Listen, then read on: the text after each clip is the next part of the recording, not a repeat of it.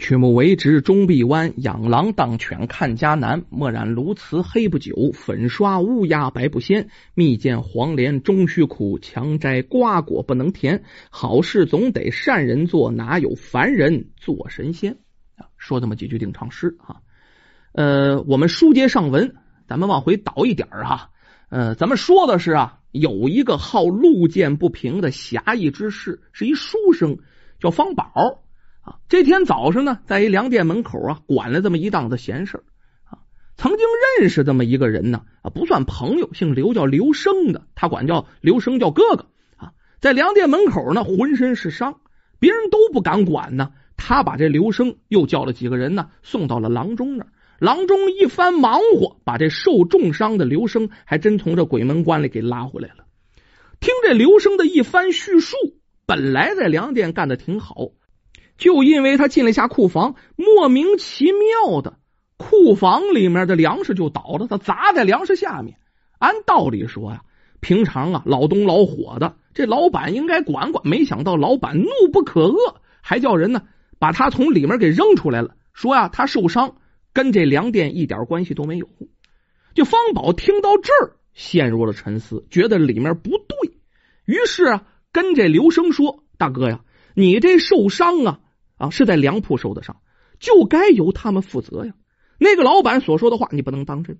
况且啊，你这事情出的很蹊跷啊，这老板反应也太反常了呀！啊，这一定有什么原因呢？我看呢，直接找他理论，他不会有什么结果。我帮你写份状纸，咱们要告上衙门，一切由官府来决定，你看可好？咱说到这儿，刘生听了方宝的话呀。觉得一想，这老板表现确实有点古怪啊。而这方宝啊，又主动提出给自己写状纸讨公道，心存感激呀。于是嘴里连连道：“好好好，好好好，谢谢谢谢。”不知道说什么好了。方宝得到了刘生的同意，那事不宜迟啊，从自己的背篓里拿出笔墨纸砚、文房四宝，就在这开药方的这桌子上开始写状纸了。状纸的内容倒很简单，就是大致啊写了事情的经过，事后粮铺老板的态度，最后啊重点提了一下粮铺库房里堆放着杂物啊。这方宝写完状纸，念了一遍给这刘生听，确定里面没有什么问题了，于是带着状纸就来到了衙门。到了衙门口，拿起鼓槌，咚咚咚咚咚，这一敲叫击鼓鸣冤呢。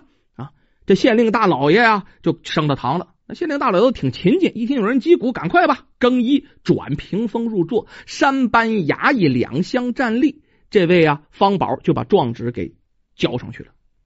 这县令大老爷啊，看完状纸，啪的一拍惊堂木啊啊，非常的生气。咱书中代言，这位县令大老爷可是个好官啊，就受不了这个呀。一拍惊堂木就喊：“竟有如此蛮横之人呐！啊，简直岂有此理！”方秀才啊，你且回去告诉那刘生啊，若案件属实，本官一定还他个公道。来人呐！啊，速去粮铺给我拿人！啪的一下，这飞钱火票就扔下来了。就在这个时候啊，这方宝方秀才来了句：“且慢，且慢！”这大人一看，拿眼神一顶，这是什么意思呢？这方宝啊，跌磕膝跪倒，磕了头道谢。大人呐，此事依小人之见，恐怕没有那么简单呐。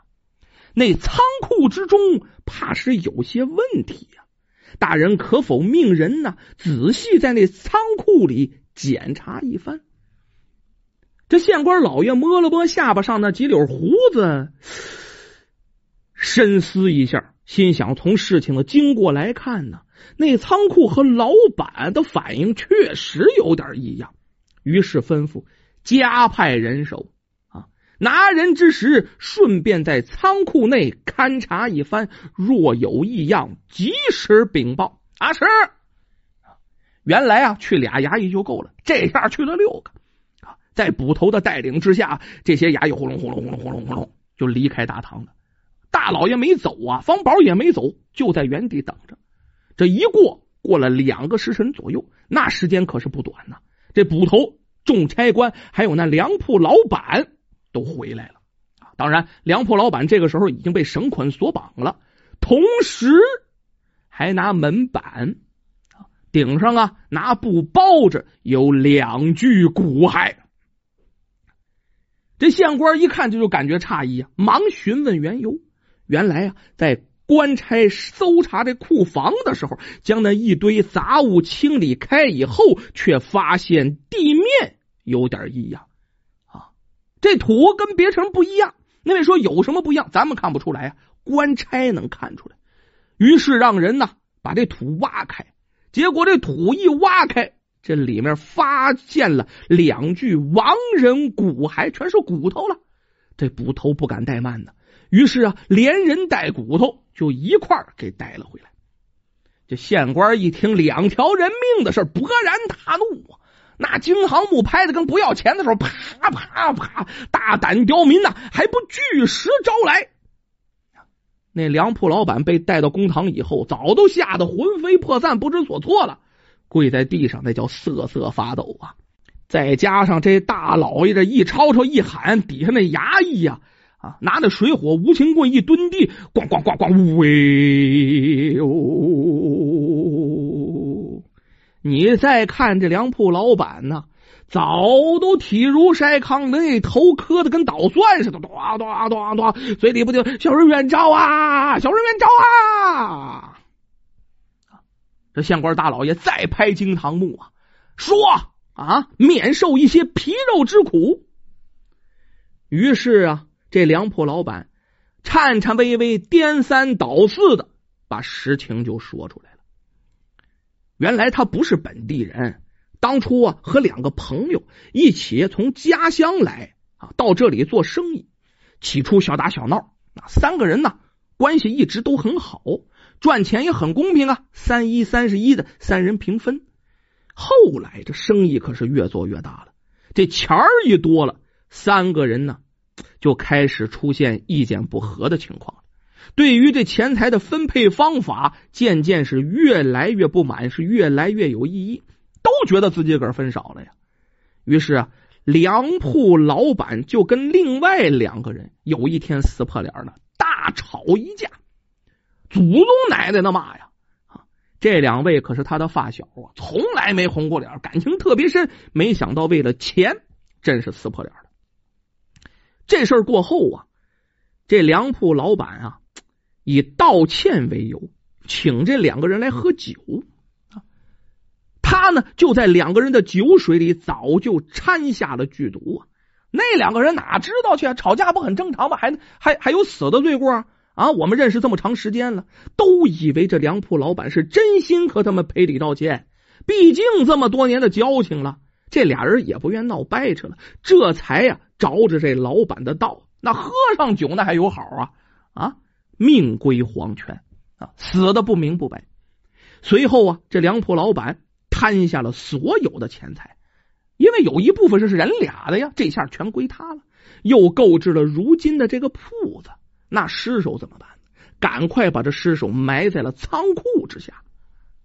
那当然是找人看不见的时候了，神不知鬼不觉的。可是咱们说做贼的心虚啊！那天刘生去清理杂物啊，这粮铺老板怕他发现什么东西，就追进来了。这些粮铺老板呢都承认，可是他否认是自己推倒的粮食垛，说这粮食垛不是我推的，我也没那么大劲儿。这县官想想也罢，反正这粮铺老板招下的此等大罪啊，那刘生的医疗伤势的钱也有着落了，不是吗？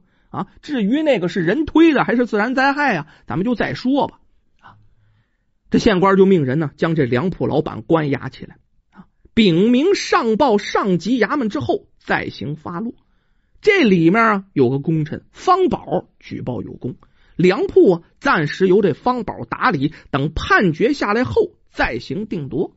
至于刘生的伤势，这费用怎么办呢？粮铺出啊，粮铺召开。经营的收入呢，用来支付这刘生不菲的这医疗费。这如此判决，底下有不少听堂的呀。众人觉得非常公平。这方宝一看啊，这粮铺得正常运行啊，要不那头刘大哥也没钱治病啊，也就没推辞。心里想的是赶快筹钱给这刘生治病啊，没说是侠义之事嘛。到现在没想着自己呀，这事儿啊了了。刘生啊，心里也踏实了，安心在家养伤啊。啊，这方宝啊，就开始忙忙活活的开始打理这粮铺的生意。闲下来的时候啊，第一时间就跑到刘生家看望这刘生。这伤势怎么样啊？哎，不过你还真别说，说这有学问的人呢，干什么都是事半功倍。这方宝这秀才做起生意来，还还挺有一套。另外呢，他这路见不平、拔刀相助的事儿，可能在当地啊传的也是沸沸扬扬，对他都挑大拇哥称赞呢。啊，几天的功夫啊，这粮铺的买卖状况比之前好太多了。以前呢，不上这儿来买粮的，一听是方宝在打理粮铺，呼隆呼隆来吧，咱不上好人的买粮，还上歹人的买粮吗？都来支持他这生意。跟这粮铺老板呢，入狱大约有十多天左右的样子。上面行文下来了啊，这前粮铺老板谋财害命，罪大恶极，判了个斩立决，就杀，不等到秋后了。粮铺及其他财产呢，呃，顶上行文写的是让这县令你自己看着办，谁有功赏谁，然后呢，这些钱该充公充公。